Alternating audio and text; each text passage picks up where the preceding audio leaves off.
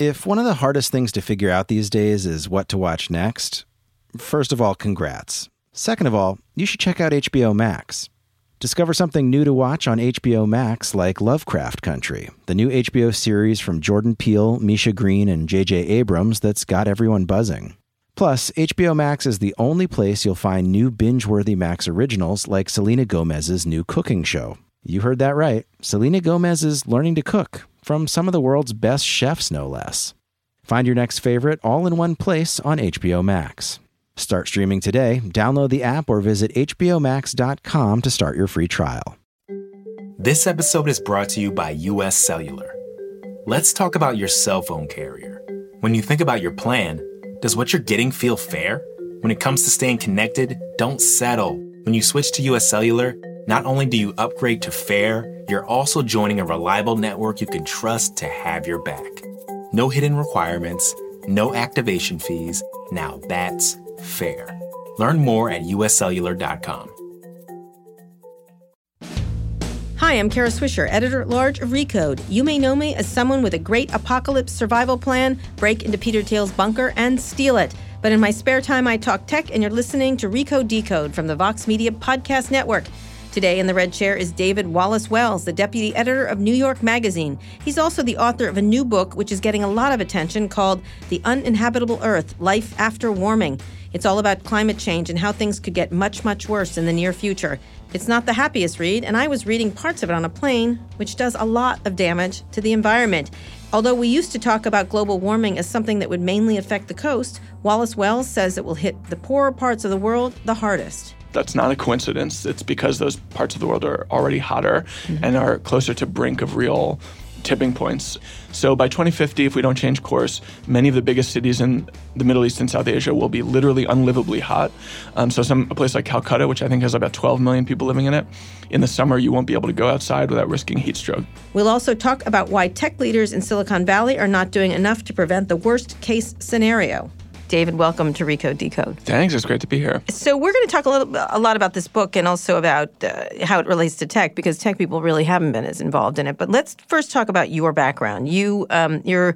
I love New York Magazine, as most people know when I talk about it. I think it's one of the best magazines around. I think Mother Jones, I think California Sunday. There's a couple that are just killing it in terms of you know the good writers and the good topics and stuff like that. Talk to me a little bit about how you got to this topic because you've written about that in New York Magazine, but it's not your yeah, I mean, area. I'm just I'm somebody who, as a journalist, I've been interested in the near future. So I'm I've always been looking out for news from science, news from technology, and thinking a little bit about how those things are going to change, you know, the way we live in the future. And then a couple years ago, really in 2016, I just started seeing all of these really alarming new bits of research coming out about climate science. And I didn't, as a kind of competitive journalist, I didn't see those stories being told honestly mm-hmm. in the outlets that we think of as our competitors. What do you mean honestly? What do you? Because there's been a lot of climate change stories. I mean, I've read yeah. so many. I feel like I, yeah. I'm pretty up to speed on what's been going well, on. Well, just I mean, so I think actually things have changed a little bit over the last couple of years, but um, to and the um, the portrait that the public has now, I think, is more accurate than was the case a couple years ago. But a couple years ago, I think there were basically like three major misconceptions. The first was about the speed of change change. So I was raised at least to think about climate change as something that was happening really slowly. Mm-hmm. In fact, scientists talked a lot about that being a big problem for public communication because nobody wanted to act on it. Like, yeah, someday it's like we saw the decades from now, tomorrow or whatever with the Jake Gyllenhaal movie. Yeah, which was a very good movie, by the way. You're not the you're maybe like the only person who said that to me. I love that movie, Jake but, Gyllenhaal. He's well, he's good, underrated. Yeah, he's good. No, um, he's not underrated at all. but you know, we we thought, oh, it was going to be happening at the very end of the century, at the earliest, and we just had therefore had so much time to invent our way out of it, grow our way out of it. Mm-hmm. In fact, half of all the um, emissions that we've put into the atmosphere in the entire history of humanity have come in the last 30 years. Mm-hmm. So we've brought the planet from total climate stability to the brink of catastrophe in 30 years, which mm-hmm. is the story of my lifetime and the story of the next 30 years. So gonna, since the 80s, essentially. Since the late 80s, yeah. yeah. So that's since Al Gore published his first book on warming. Right. It's since the UN established the, their climate change panel, um, which means we've done more damage knowingly than we ever managed in ignorance. It's since the premiere of Seinfeld. Mm-hmm. I mean, just to give it some yeah. real context, this is ha- happening very, very quickly.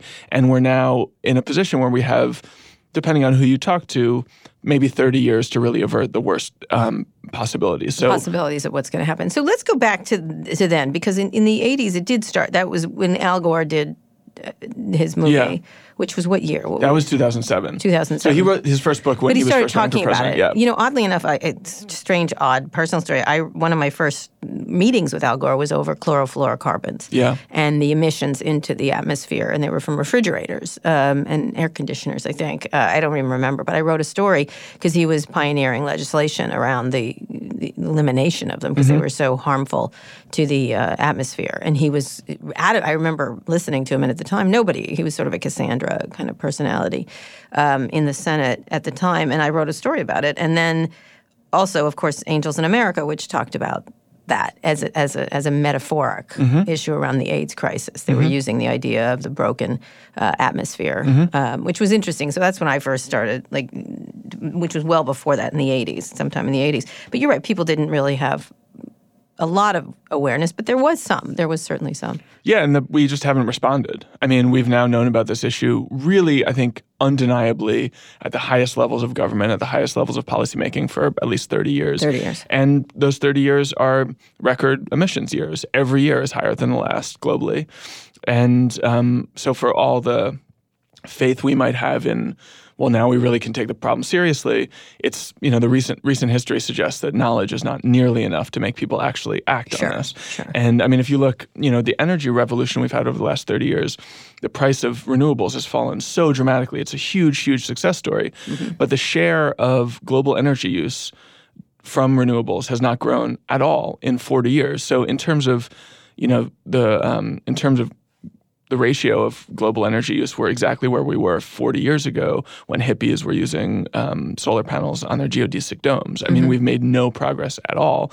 And in fact, since the whole pie of energy use has grown, we're in a worse situation than we were then because we're using more dirty energy too. Dirty energy. Okay, let's break it down for. So you, so you got interested in this topic and have been just paying attention, or just been silently worried, like most people. Well, I wrote a, a, big piece a couple years ago that was um, looking at worst case scenarios for warming. That was in 2017, and that was because you know, in addition to the speed mistake, I think most of the storytelling was making, there was also this sort of um, optimistic fallacy happening where scientists talked about this two degree of warming threshold as the threshold of catastrophe, and that meant that most people understood it as a kind of worst case scenario. But in mm-hmm. fact, basically, it's a best case scenario. And what we're on track for is four, 4.3 degrees of warming this century. Mm-hmm. And that whole range of outcomes between two and four degrees, I felt was totally unexplored. Mm-hmm. And the range of outcomes north of four degrees, which is possible if unlikely, um, was literally untalked about. And I thought it would be just as a kind of storytelling opportunity, an incredible story to tell. Like, well, what if it actually got as bad as it could possibly get? Which is four to five degrees. Well, I mean, there are feedback loops that, if they are triggered, could conceivably bring us north of eight degrees. But um, I think that was kind of vanishingly unlikely. But if we did get to eight degrees, probably about a third of the world or more would be literally too hot to walk around without dying. Um, and again, that that's conceivable this century, even if it's vanishingly unlikely. Should terrify us all. But instead, we had this kind of prophylactic reflex where we just didn't want to look at it. And that was true of the scientists, it was true of the journalists. And I felt there was this huge, epic story to tell. I wrote that story, and it had a huge response. Talk about that story. I Yeah. do remember that story. Talk about what you were outlining there for people. I was walking through, um, I don't remember actually the exact number, but maybe six or eight particular areas where if climate change got really bad, things could get really ugly. So, you know, in addition, I didn't even write about sea level rise because I sort of thought everybody understood that, but agriculture. So if we end up at the end of the century at the um, path that we're on now, we get to four degrees by the end of the century, our grain yields will be half as bountiful as they are today. We'll be trying to feed 50% more people. Conflict. For every half degree of warming, you get a 10 and 20% increase in conflict, which means, again, at four degrees of warming, we'll have twice as much war as we have today. Economic growth. The best economic research suggests that at the end of the century, if we don't change course, global GDP will be 20 to 30% smaller than it would be without climate change. So 30%, that's an impact twice as big as the Great Depression, and it would be permanent. Um, there are impacts on public health, on cognitive performance, on the development of children in utero and out of utero. Temperature increases violence, not just at the level of states, but at the level of individuals. So rates of murder go up, rape goes up, domestic assault goes up. It also affects, um, believe it or not, incidence of mental illness. So there are higher rates of admission for schizophrenia at, at mental hospitals when it's hotter out, and people in hospitals have um, more outbreaks when it's hotter out. There's some thinking might have something to do with how the med- medication works at higher levels. You look inside the human body, we have millions, if not billions, of viruses and bacteria that live inside us. We don't know how those will um, behave in even a slightly altered environment, um, but we do know that we are now living on a planet that is warmer than it has ever been in the entire history of humanity. So we are living in a literally unprecedented climate situation. And all of these things that we sort of take for granted as permanent features of our life, of modern life, of biological life, of human life, are going to be disturbed in some way going forward. The question is how profoundly and in what ways, benefiting mm-hmm. whom and m- imposing suffering on whom. And my book, my my article first, but then my book was really an effort to think through those questions, not just what science says about what warming is coming and what that means, but what those warming impacts will mean for the way that you and I live, relate to one another, how we organize our politics, our mm-hmm. culture, mm. how it affects our storytelling, our sense of history, all and, that stuff. And how does it affect geographically? It, it, talk about that. Talk about the because yeah, I mean, I think so. Climate change is totally all encompassing. We mm-hmm. we were long told that it was an issue of sea level rise, and that meant that if you lived on the coast, if you lived anywhere but so the if you lived in Manhattan, oh, right. So but if sorry. you lived in Oklahoma, you'd be oh, no big deal. Um, the more we learn about it, the more we learn about all of these impacts, it's, it's, it really is an all encompassing threat. And that may sound like a naive revelation. When I walk down the street on concrete, I look up at steel buildings, I feel like I'm living outside of nature. But of course, we all live within nature. Mm-hmm. And when nature changes, we're affected by it. Mm-hmm. So it's a universal phenomenon, but it also punishes in a discriminating way. So mostly it's the world's poor who will suffer most. That's not a coincidence. It's because those parts of the world are already hotter mm-hmm. and are closer to brink of real tipping points. Um, so by 2050, if we don't change course, many of the biggest cities in um, the Middle East and South Asia will be literally unlivably hot. Um, so, some a place like Calcutta, which I think has about 12 million people living in it, in the summer you won't be able to go outside without risking heat stroke. That's going to happen as soon as 2050. Um, already, uh, agricultural yields across the Middle East are suffering because of climate change, and there are a lot of people who think that the whole wave of um, Islamic uh, terrorism is a product of climate change hitting those parts of the world mm-hmm. first. By 2050, you won't be able to go on pilgrimage to Mecca. It'll just be too hot. Um, and if you look at the economic data, it shows up in exactly that way, even though these countries are poorer. And so the same natural disaster impact shows up as a smaller number, say, in Bangladesh than it would in Miami Beach. But India is scheduled to receive, I think the number is 29% of all economic suffering from climate change in the coming century. Um, the US is scheduled to have about 15%. But India is really the country that's going to be hit hardest and most. Um, and that is because of where it is. It's a combination of it. It's equatorial, which means it's um, it's already hot and it's closer to these tipping points. It also has huge river systems, so there'll be huge river flooding issues, and you know some features of their natural landscape make it slightly more vulnerable than some other um, par- equivalent places in the world. But really, all across the equatorial band of the world, things are going to get a lot harder. They're already getting difficult in ways mm-hmm. that you and I don't really appreciate living where we live. Northern Hemisphere. Um, places really on the equator are already really suffering, but that suffering is going to get much more dramatic. And that opens up the question of, say, 50 years from now, if India is really boiling and Bangladesh is flooded, what is the responsibility of, say, their former colonial overlord, right. England, yeah. which literally invented the Industrial Revolution and mm-hmm. ran that empire on fossil fuels. Mm-hmm. Um, similar question for the US and Saudi Arabia. If it really is impossible to go on pilgrimage to Mecca, Saudi Arabia they bear a huge responsibility for a lot of our issues because they produced all this oil, but they did that basically as a client state of the US and at the direction of US business interests. And what the relationship of US wealth to Saudi suffering, that's a huge open question I think will sort of have to evolve a geopolitics to adjudicate in the coming decades. Mm-hmm. And that's one of the big subjects I sort of tentatively sketch out in the book is what this geopolitics will look like. If we invented a global order after World War II based on human rights and peace and prosperity, even if we didn't honor those values always, that was the sort of those were the stated values. Mm-hmm. What'll it look like in the coming decades if we have a world order that's really oriented around climate change and carbon? Will we start to see sanctions against bad behaving countries? Will we possibly even see military action against something like the program that the new Brazilian president Jair Bolsonaro he's trying to deforest the whole Amazon, which will be crippling to mm-hmm. for climate change.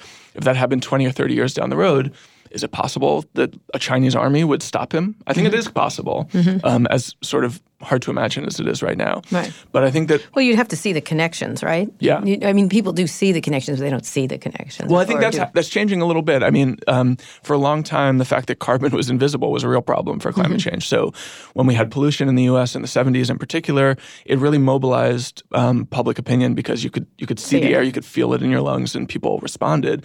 Um, carbon hasn't had that advertising quality, but I think that the wildfires in California have been really important in that Mm-hmm. way. I think they feel really imminent and immediate to people even living in other parts of the world. I hear when I talk to people in Europe, they talk about the California wildfires so vivid, um, and the extreme weather we're seeing, like hurricane after hurricane through the Caribbean. just now the um, cyclone in uh, Yeah, in uh, where was it in the Congo? Where, no, Mozambique. Mozambique, right? Yeah. Exactly, Mozambique. no, it's. I mean, it's it's that we just had the first February typhoon in Pacific history, and you know we we kind of normalize some of these events. If we see them only so often, we we forget that they used to happen only every decade when we're seeing them only every three years. But the closer they get together, the harder it is to ignore that it's a new mm-hmm. situation. So in the book, I talk a little bit about you know you hear this term on the news, 500 year storm. Right. That means a storm that's supposed to hit once every 500 Yeah. years. Mm-hmm. So 500 years, 500 years ago, white people had just like come to the Caribbean. They hadn't even mm-hmm. set foot on mainland America. So we're talking about one storm that was supposed to hit during the entire colonial period through the American Revolution, the empire of slavery, the Civil War, World War I, World War II, everything that we've known since World War II, our imperial moment, our post-Cold War, like, et cetera, all the way to the present day, we're supposed to see one storm of that kind in all of that time. Hurricane Harvey was the third 500-year storm to hit Houston in three years. Mm-hmm. We are living in a totally, totally unprecedented climate situation. And the crazy thing is, it's only going to get more unprecedented. Right. We're at 1.1 degrees now. Well, we like to use that word unprecedented all the time now. Yeah. They use it a lot around Trump. And precedented, I'm like, no, it's precedented. He said it. you know what I mean? It's interesting that we we I think humanity tends to take things in and then just deal just like Totally. accept them. Well, I think on some level, that's the scariest. Good and bad. Good and bad. Yeah, and for for climate, it's really um, it almost feels tragic. But I do think the likeliest outcome is that we produce much, much, much more suffering, and yet normalize it at exactly the same rate that we're Yeah, creating it. absolutely. So that 50, 80 years from now, the world is really, really in pain, but the wealthy people in the, in the especially in the West, in the U.S. and the EU, are just sort of looking away from all that suffering. which is what they're good at. All right, we're here with David Wallace Wells. He's the author of a book that you really should read. It's getting a lot of attention The Uninhabitable Earth Life After Warming. We're going to take a quick break now, but after this, we'll talk about why Silicon Valley isn't doing enough about climate change and what are the solutions that nobody is talking about. Searching for what to stream next? HBO Max is where all of HBO meets the greatest collection of movies, shows, and Max originals for everyone in the family. Discover something fresh to watch with new HBO series like Lovecraft Country from Jordan Peele, Misha Green, and J.J. Abrams, or The Undoing, starring Nicole Kidman and Hugh Grant. You can also jump into a new Max original like Selena Gomez's new cooking show, Selena and Chef, or The Flight Attendant, a dark new comedic thriller starring Kaley Cuoco. Ridley Scott's even producing a new series called Raised by Wolves. Whether you want to rewatch classic favorites or finally get into that show your friends have recommended a thousand times, HBO Max has something for everyone. Start streaming today and find your next favorite. Download the app or visit HBOMax.com to start your free trial. If you're an early adopter, you get that your devices and your connections need to be fast and help make your life better. But you might be forgetting one thing tech should be fair too. Fairness isn't a new idea, but it is to wireless. That's where US Cellular comes in. At US Cellular, people come first. And that means a fast, reliable connection with no hidden requirements and no activation fees. They'll even pay you back for unused data. When you upgrade to US Cellular, you upgrade to fair. Learn more at uscellular.com.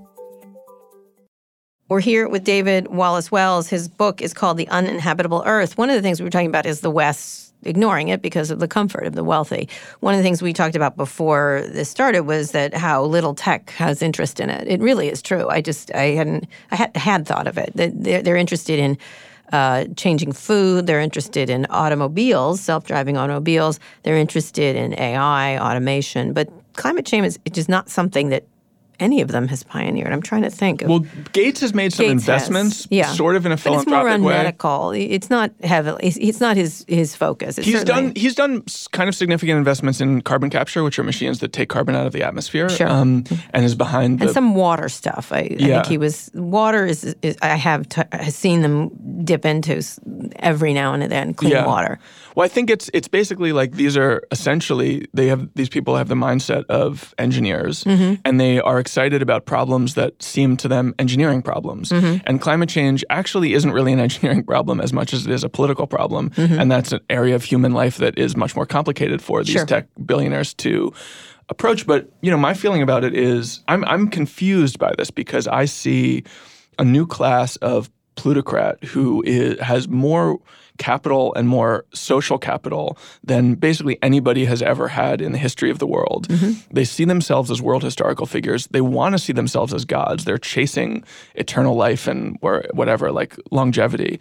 And yet and they're and they're living on a world that is about to face some incredibly crippling possibly existential threats from Yep. climate change you'd think that like the ego would drive you No, to you know want to have solve other the plans. problem They have two plans. One is to get off the planet Yeah. and go to Mars, which is I think Elon, Jeff Bezos, all of them are interested in getting off the planet. Not all of them, but a lot of them. A lot of the more wealthy ones. Um, and then the second thing is to create bunkers. That's something I joked about the Peter Thiel thing, but they, I can't tell you how many Yeah. conversations I've had with very wealthy people about their bunker plan. And I, except for intermittent fasting, they don't talk about anything else. And it's really, you know, one was like, I've got a motorcycle that will get me to my bunker in Big Sur, and this is, and I was literally like, what? Like you have an entire, they have entire elaborate plans. plans, escape plans. It's interesting They always involve a motorcycle, which I'm going to be like, I'm taking. They want to- they want to see I joke, themselves in but that I'm going to take their motorcycle. That's really what. I mean, it's interesting to me because you know you hear a lot about so in the in the sort of inequality moment that we're in, you hear a lot of chatter from the left that's like these people are so out of touch. They Yeah. don't understand just how broken the world is. Yeah. But the fact that they all have bunkers and escape plans suggests that they may know even more keenly than like activists on the left just how like just how much discontent there is Oh, I think there. they're not aware of any of the pain, and Yeah. at the same time, they have a bunker plan because they because they first of all, it's weirdly romantic to them the concept. Yeah. You know what I mean? I just they talk about it like this is cool, isn't it? yeah. Kind of thing. Well, the space exploration thing is even it just that to me, that's the biggest one Yeah. of all of them. and it, you know Mars to make Mars livable. Speaking of hot, speaking of hot and cold, no matter how awful Earth gets, it will Yeah. be easier to build. A, if you're going to build an eco, like a bio, Mm-hmm. a, a biodome on Mars that's going to make it livable, you could do that on Earth for much smaller costs. Yeah. much more easily, and include many more people. say nothing of the ocean. Yeah. things they could do. So I, you know, it's it seems like um, it seems like it really is a fantasy of escape. Rather than um, a kind of humanitarian Mm-hmm. Yeah. gesture towards livab- livability, and I think it probably has something to do with you know they think there are all these like rare earth minerals up there that they can mine, and Mm-hmm. Yes, um, that so was another thing, yeah. like business opportunities Yeah, there. yeah, they want to get But on. there are business get on a opportunities on climate change meteor. too. There's one group that wants to get on a Yeah. meteor and grab, I Yeah. don't know, cobalt or whatever the hell. Yeah, I think there's a lot of shit up there. Yeah, there but um, but uh, you know, it's it's like if um if there are business opportunities in climate change too. So I mentioned earlier that Bill Gates has invested in this carbon capture a series of carbon capture companies. There's one in particular called Carbon Engineering. So this basic idea is that these are machines that will suck carbon out of the atmosphere and in some way or other store it either in liquid form or in something like coal actually to bury back in the earth. And this one guy running this company that Bill Gates is back, Carbon Engineering, has found a way to do this at a cost of $100 a ton of carbon. That means that you could totally neutralize all of the carbon emissions produced by the entire global economy. We would not have to change anything about the way we're doing, and we would be putting no additional carbon into the atmosphere for a total cost of about $3 trillion a year.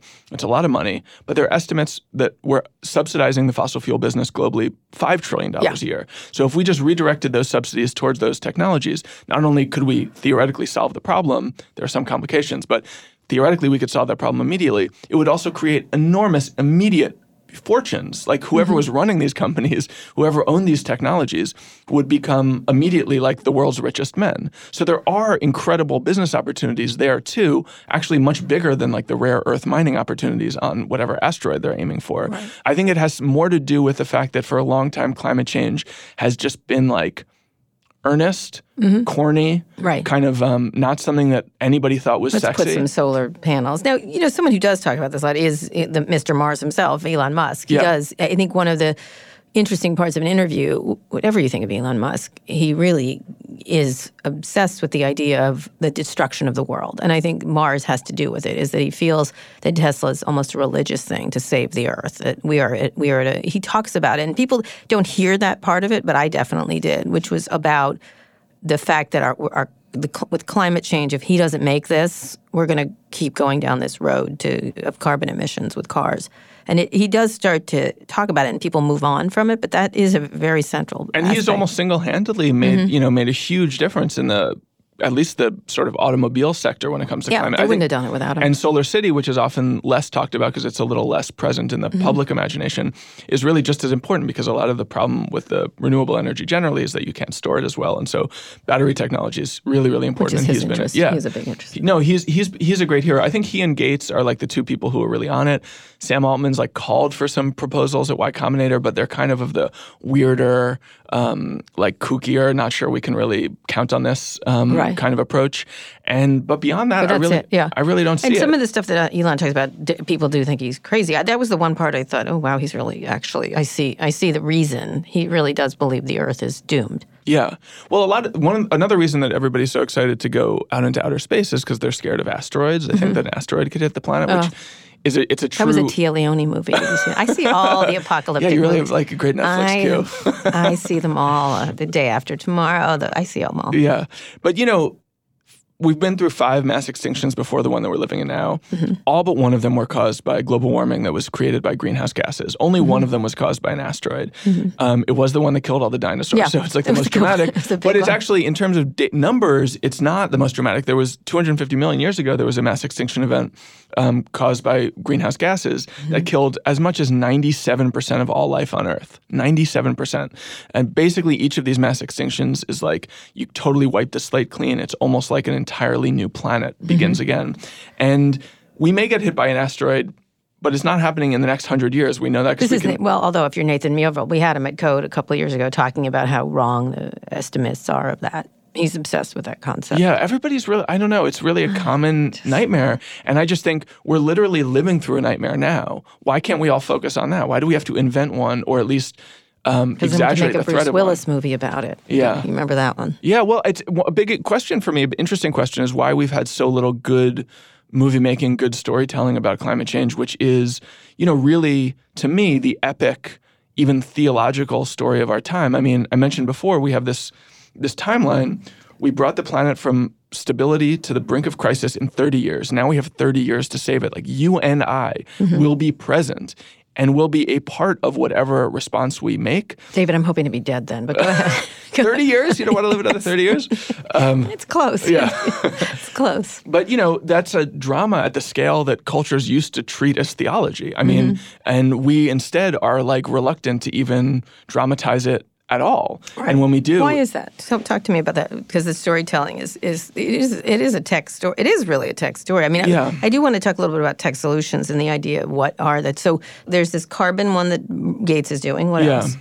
Well, I mean the you know the energy um, the energy generation, just the wind and solar costs are the progress has been incredible. The Yeah. prices have fallen so much more dramatically than um, Do you have solar in your house? I do. I don't. I do. Yeah, For 20 years, I've had it. congrats. Yeah, I was Um, married to someone who was obs- obsessed with solar. Yeah, I mean it's you know wind is is huge and and it's not Also just wind. not just in the U.S. It's now most parts of the world cheaper than dirty energy. That's that's a huge part of it.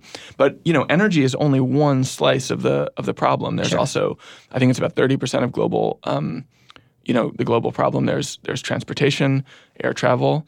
Mm-hmm. Um, which we were talking about before. Every round trip ticket from New York to LA um, is the equivalent of eight months of driving. Every round trip ticket from New York to London costs nine square meters of Arctic ice. Well, let's talk about that because it's really one of the things that's interesting because you're talking about the tech people. Many years ago, um, it's really interesting because Google, for example, has been very interested. They were going to do this giant wind farm in Hawaii. There was all these. They they've been a lot of the energy around all their servers. They were definitely uh, thermal. I remember they were talking about thermal. They were talking. They were always interested in alternate energy sources that were not uh, damaging to the earth. That is for sure. But they never did them, which was really interesting. Well, also it was uh, it's often about sourcing your own energy Yes, rather than sort of exporting it. Of as a- course, yeah. but I think some of their wind stuff was really interesting. They had a mm-hmm. giant kite. I remember that. They had a lot of this stuff because my ex was involved in it. I remember they talked about it almost Yeah. incessantly, which was interesting. And at the very same time, this group of people are accepting tons of money from Saudi Arabia, tons of money from all the oil producing states. Mm-hmm. And I was always like, do you not see the disconnect? Like, you know, they didn't refuse that money, or Russia, which another, uh, you know, oil Bad actor, bad yeah. act, but not just a bad actor, but an oil-backed actors, and so- which has uh, they're one of the few countries in the world that's likely to benefit from warming, so Yeah. they're sort of doubly incentivized to make it worse. why is that? Explain that. Well, because the the northern, the more Right. northern you are, like you know, your crops will grow better, and there are these economic productivity statistics that it sounds sort of like geographic determinism, but there's a kind of an optimal temperature for economic productivity Mm-hmm. at about 13 degrees Celsius, which is the historical median of the U.S. The U.S. has now warmed a little bit beyond them, so the economists say that we're probably losing about a half a degree, a, half a percent of GDP every year because we're too hot. But of course, parts of the U.S. are exactly at 13 degrees Celsius, that optimal temperature, including Silicon Valley. Um, so that's now at the optimal productivity temperature, and Russia will will move in that direction. So there they'll be their cognitive performance will improve, and their agriculture will improve. So their economy will be doing better. But on top of that, they're a petrostate. So if they can continue to produce oil and sell it, they'll be better off. Right, right, exactly. But what's interesting is about why there's no solutions. You you use this one carbon one from Gates. Are there others that are massive like that?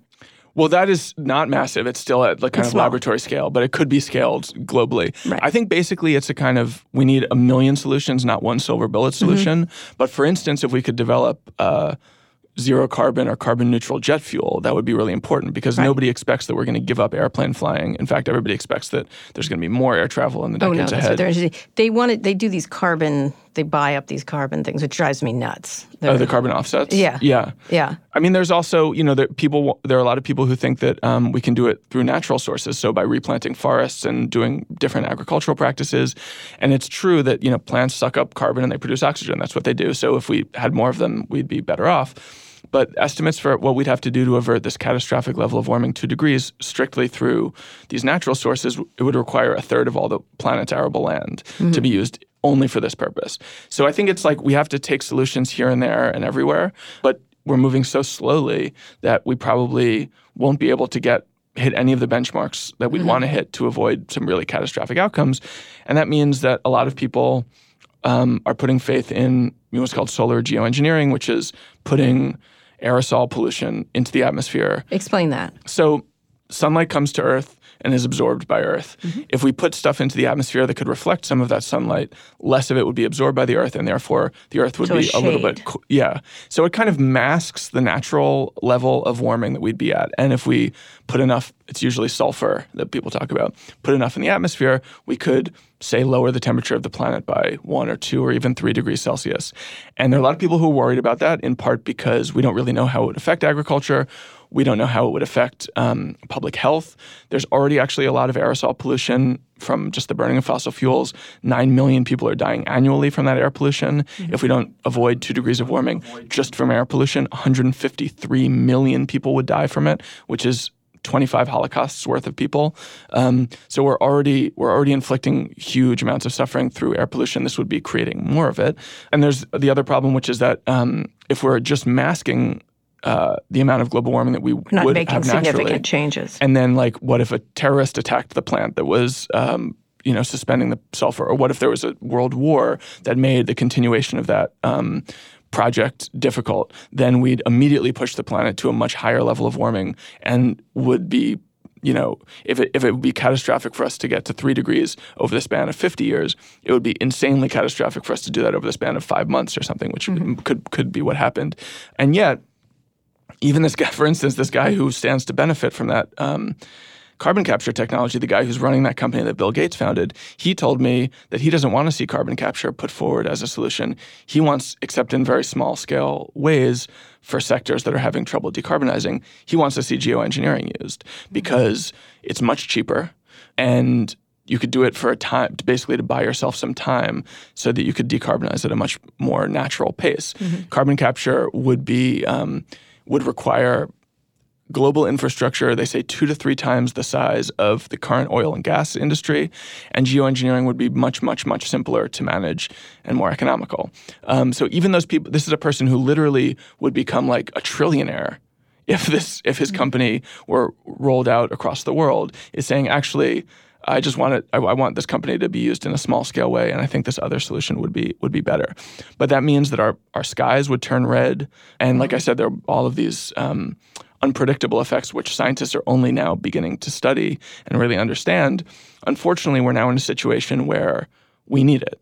So the UN, you know, the UN, this two degrees of warming is like the the threshold of catastrophe they call it. The UN has 400 scenarios in which we avoid two degrees of warming. 344 of them use negative emissions of one kind or another. So that's some form of sucking um, stuff out of the atmosphere. They ran another series of 116, 108 of them used negative emissions. So we are really dependent on these sort of spectacular, unheard of, and untested technologies to avoid anything but truly catastrophic levels of warming. This is something I think the average person on the street doesn't understand. Right. We can't avoid we can't suck mass the dirt suffering. We can't clean it up. We can't. we just can't do it without these right. technologies, which you have never heard. Nobody's ever heard of. Right. Um, we are depending on them already for the planet being livable 50 or 70 years from now. We're talking to David Wallace Wells about a very important topic. He's the author of The Uninhabitable Earth Life After Warming. When we get back, we'll talk about the Green New Deal and what politicians and tech leaders would have to do in the immediate future to minimize the harm of climate change. Support for this podcast comes from State Farm. With surprisingly great rates, State Farm is the real deal when it comes to home and car insurance. State Farm agents are always ready to help you personalize your insurance plan so you can create a policy that fits your needs. You can manage your coverage, pay your bill, or even file a claim right from your phone with the State Farm mobile app. And you can always call one of the State Farm agents in neighborhoods across the country. Get a great rate without sacrificing great service. When you want the real deal, like a good neighbor, State Farm is there. We're here with David Wallace Wells. He's the author of The Uninhabitable Earth. You know, these scenarios are very quick, coming quick. That's one thing that people don't realize. The second is that that people don't really understand that there's not a particular solution to it or that we're not making the kind of things.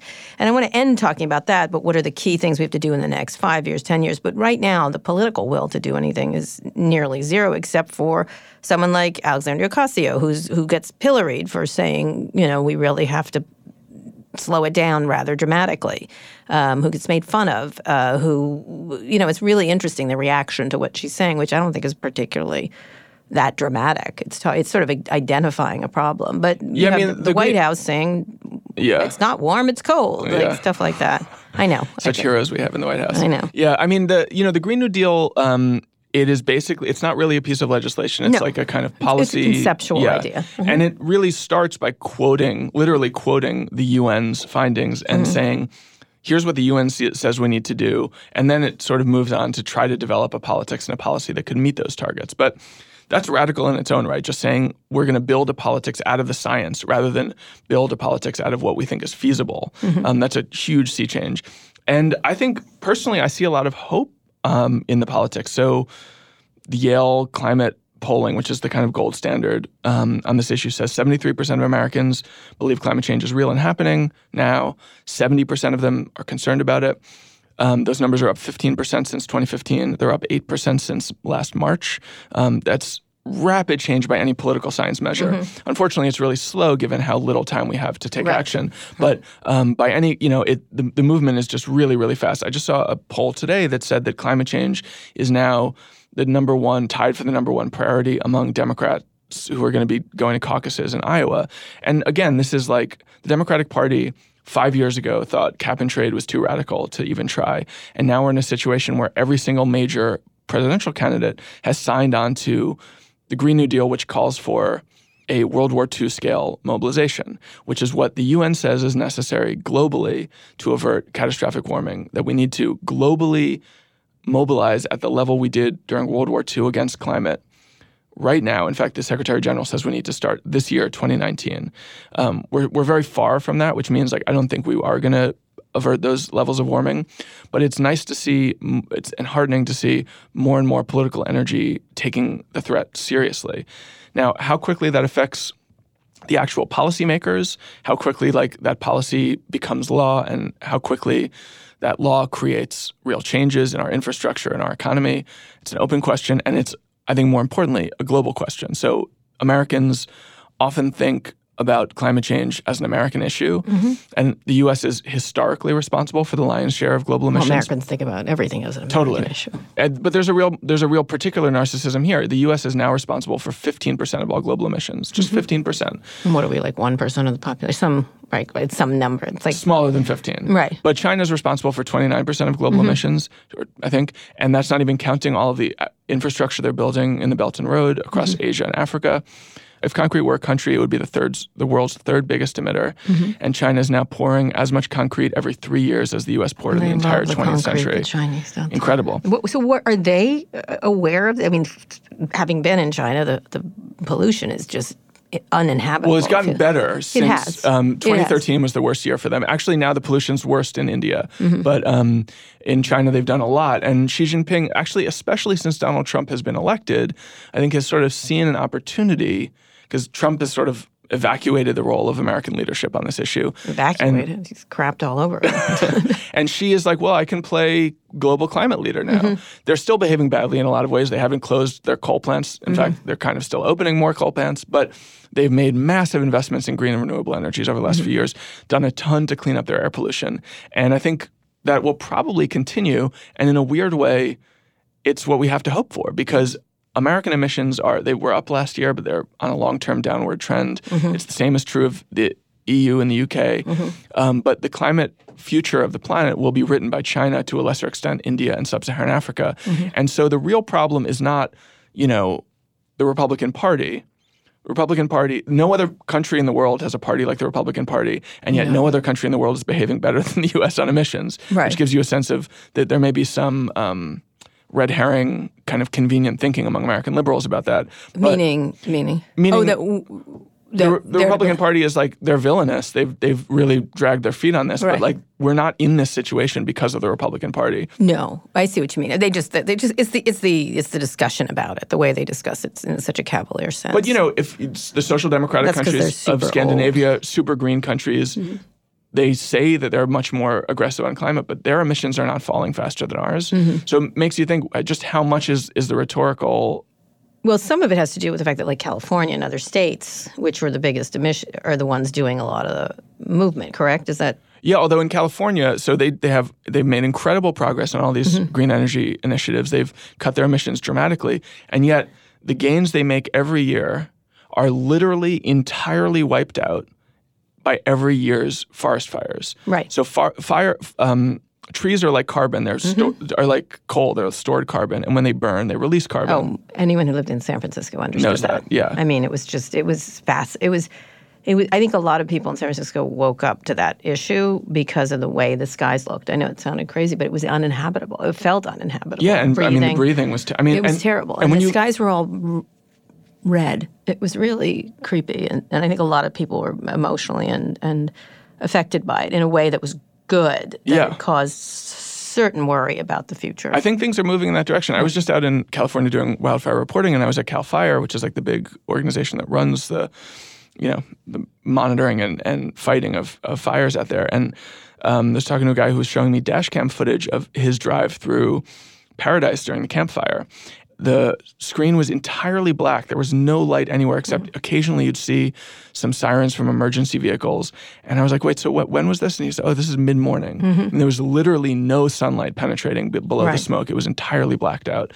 And these fires are, you know, they used to burn at 1700 degrees, they told me. Now they burn at 2100 degrees. That's hot enough to turn the silica in the soil into glass. Mm-hmm. They used to, wind is the main driver of them. They used, wind events used to last four days. Now they last 14 days.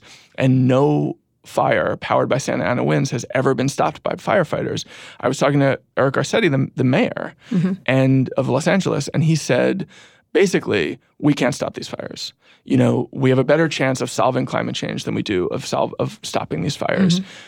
There are 88, I think, municipalities in Los Angeles. 37 of those are, according to Cal Fire, in severe. I don't remember what the exact terminology is, but they're like high hazard, severe. What's interesting is because it's just been raining a lot, and so the drought um, situation has been is better than Yeah. it was, or it's it, now we're out of drought But they say, you know, there's sort of a that can have negative effects too because it produces Yeah. more growth, which then can get dried hundred out. percent. Yeah. It was it was interesting though, and I was like, we're having another drought. They'll Yeah. be they'll don't good good that this this Well, year. the folks at Cal Fire were saying also that the kind of drought that they had from I think it was 2012 to 2015, it'll take many years of good rain to Mm-hmm. Oh, really 100%. recover from they that. just just the other day they just announced that they're back to normal levels. Yeah. I guess what they thought was, but, but, but nonetheless, I think people in California are very aware of the Yeah. problem more than most states. It's discussed. It's Well, I think that that'll be the story of the next couple of decades is more people around the world becoming aware in exactly those terms because they Mm-hmm. Right. see the impacts close by. I think or in so- the Midwest these floods or Totally, they And, make the connection. You know, Tornado Alley um, has moved, f- that- which is the region of the country that gets hit by tornadoes, has moved 500 miles in 30 years. Mm-hmm. So it used to be all the way in Texas and Oklahoma. Now it's in the Gulf Coast, which is an entirely different environment that was not developed and was not built up in expectation of tornadoes. So now we're going to see much more destructive tornadoes because they're hitting communities that were not We're built not to protect. Yeah. Right, exactly. So, Dave, let's finish up talking about what has to be done in the next five years, 10 years, and it's politically in both and technologically. Mm-hmm. What has to happen? If you had to pick, you know, wh- what are the key parts besides i mean a lot of the attention got to the to the the global accords and things Yeah. like that what besides agreeing on things like that Yeah, what- well, just to say one quick thing about the Paris Accords. Um, no major industrial country is on track to meet the commitments that they made under the Paris Accords, and even if they did meet them, they, the world would still be heading for over three degrees of warming, which would mean the permanent loss of all ice sheets over time. That would bring hundreds of feet of sea level rise. It would mean hundreds of millions of climate refugees. It would mean terrible impacts on our agriculture. I mean.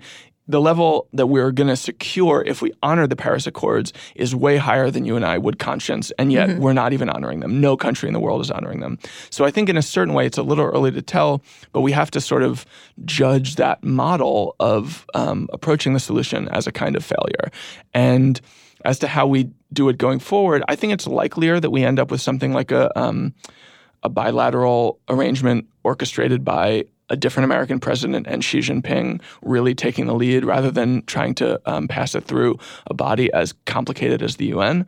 Um, but practically speaking, I think the immediate um, steps to take are ending fossil fuel subsidies. Um, there's no reason for us to be spending that money propping up these um, dirty energy sources. We could be spending it on R and D or building infrastructure that would allow us to um, is endure. that politically possible I think that there's not much sympathy globally or in the Yeah. U.S. for fossil fuel business. Um, and in parts of the world, there are lawsuits already targeting companies should. and targeting tax on all of governments. us, yeah. In in the Netherlands, the people of the Netherlands took the government to court because they were failing to honor the Paris Accords and won. So now the Dutch government is going to be obligated to honor those accords. Uh-huh. In the U.S., there's this incredible lawsuit being brought by these teenagers um, that uses this novel interpretation of the Equal Protection Clause. They say basically um, our parents' generation was spared climate impacts that we're going to endure. Therefore, you are not protecting us equally. And that's at the district court level in Oregon. I think it's likely to win because it's Oregon, it's a liberal court, which means it'll be at the Supreme Court. I think it's unlikely to win at this Supreme Court. But if it did, it would actually immediately require the U.S. to take a much, much more aggressive um, position. And on that question, like what it would mean to really make a maximalist, um, you know, push on climate. I don't think there's any one silver bullet or one approach. I do think mm-hmm. that ending fossil fuel subsidies is the easiest thing, but everything you do in the modern world has a carbon footprint. Sure. From what you eat to how you, you know, what city you live in, how you drive, flying, all this stuff. And each of them has a thousand different things you can do to cut carbon. So I think what we need to do is evolve a perspective on everything that we do that is oriented around carbon and its impact so that we see that impact falling when we take changes. Like in the sense that when you walk down the supermarket aisle in addition to seeing things advertised as organic, you'll see things advertised as carbon free. I think that'll happen quite soon. Uh-huh. I think there should be a lot more pressure on car makers to go all electric. I think it's possible in the relatively short order we'll see a ban on new internal combustion engines. Mm-hmm. There are already cities in Europe that don't have any cars. I think we'll see more of that. I think I, that to me, if I, I remember I talked about running for mayor, I would declare San Francisco car free, just like to Yeah. start the discussion, just to piss everybody off, Yeah. so that that's the discussion. and just think about how much better the air would be. Well, just to talk about it, like Yeah. why not think about it like that way? So that you're one of the things I do like about the stuff that Ocasio did, or say Elizabeth Warren, whatever on tech, is that you start that. That's where you start the discussion. Not you're not sitting on your back feet. You're you're the one being the aggressive agenda setter, which Yeah. I think is the fact of the matter is whether people go against it. You're, that's what you're talking about, rather than not talking about it, Yeah. which I think is an interesting.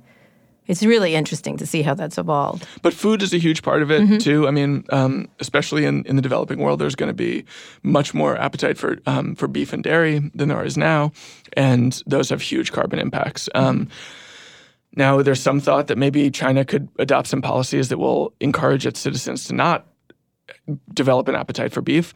I think that's sort of unlikely, but there are these small scale studies that show that if you feed cows methane, uh, if you feed cows seaweed, their methane emissions go down by as much as 95 or 99 We have a lot of percent. seaweed. Yeah. It was just there was that story. There was just a story about seaweed all over Mexico. Yeah, no, I mean, Just move it. the oceans are being transformed by this too. It's Right. it's so. I mean, it's really everywhere There's too much seaweed. There's too much Yeah. Um, seaweed, which is really interesting.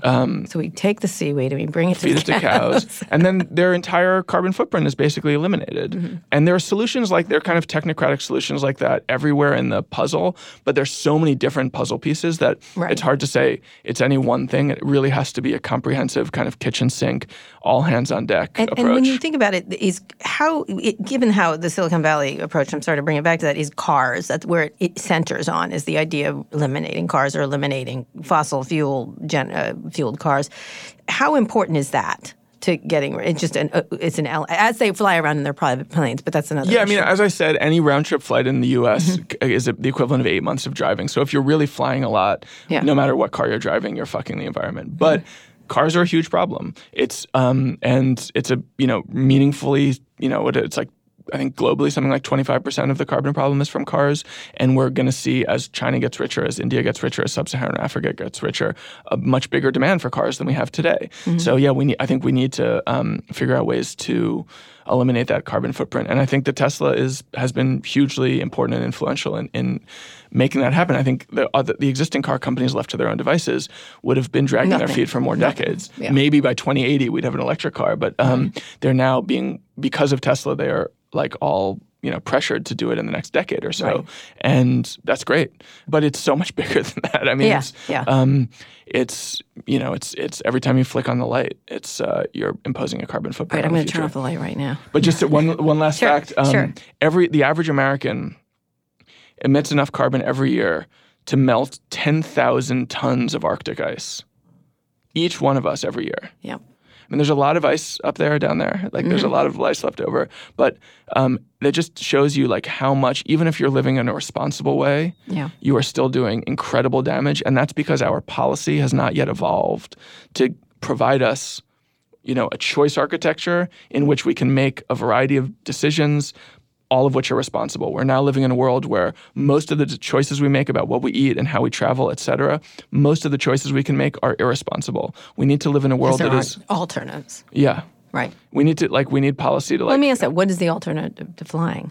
There isn't. well you know a lot of flying could be um, a lot of flying could be done through high speed rail um, that's one sort of local solution looking into the future i think we need to develop either electric planes or carbon neutral jet fuel and that's one of the ways that this carbon capture technology is actually being used is to produce fuel that could conceivably power something like a plane without producing any carbon footprint. So that's possible. I think. In, I mean, I say in the book, if we if we save ourselves, it will be technology that saves us. Mm-hmm. But we can't just assume that, like, by going forward, however we do our innovation, mm-hmm. that inevitably some technology will evolve that will solve the problem for us. We need to actually focus on it and prioritize that goal. Otherwise, we'll end up just in you know Putting a dome over it. That's, Yeah. that's what they want to do it. Or move to New Zealand. Yeah. Although that's not the best place to move. You know, the, the original biodome was briefly run by Steve Bannon. He like inherited it. In a, it's a weird episode in his life where he was like the um, executive in, in charge of the biodome. wow. Yeah, He knows. wise man. He knows. He knows what the evil he perpetrates, and Yeah. he does it anyway. That's fascinating. What happened to his biodome? Oh, it, it Did fell it get apart. moldy? Yeah. that's what I thought. anyway, David, thank you so much. This has been a really fascinating thing, and it's critically important as we move forward to think about these things, especially people in Silicon Valley who stop making your dating apps for fuck's sake and move on to something more important. Anyway, it was great talking to you. Thanks for coming on the show. You can read The Uninhabitable Earth Life After Warming. I recommend it. It's by David Wallace Wells. Thank you for coming on the show, David. Oh, my pleasure. Uh, Great to talk to you. And thanks to you all for listening. You can also find more episodes of Recode Decode on Apple Podcasts, Spotify, Google Podcasts, or wherever you listen to podcasts. And please tell a friend about the show. You can follow me on Twitter at Kara Swisher. David, where can people find you and the book online? Um, my Twitter is D Wallace Wells. Okay, and the book? Is there a special? You know, Amazon is the best place. Is it like www.uh-oh.com? or, It- we don't have a website. Okay, We that's okay. don't Don't worry about it. Or it could be www. Al Gore was right.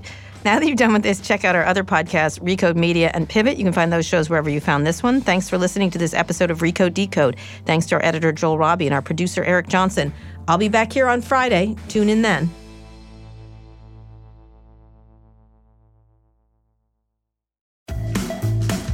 HBO Max brings all of HBO to your fingertips, plus an epic list of new Max originals.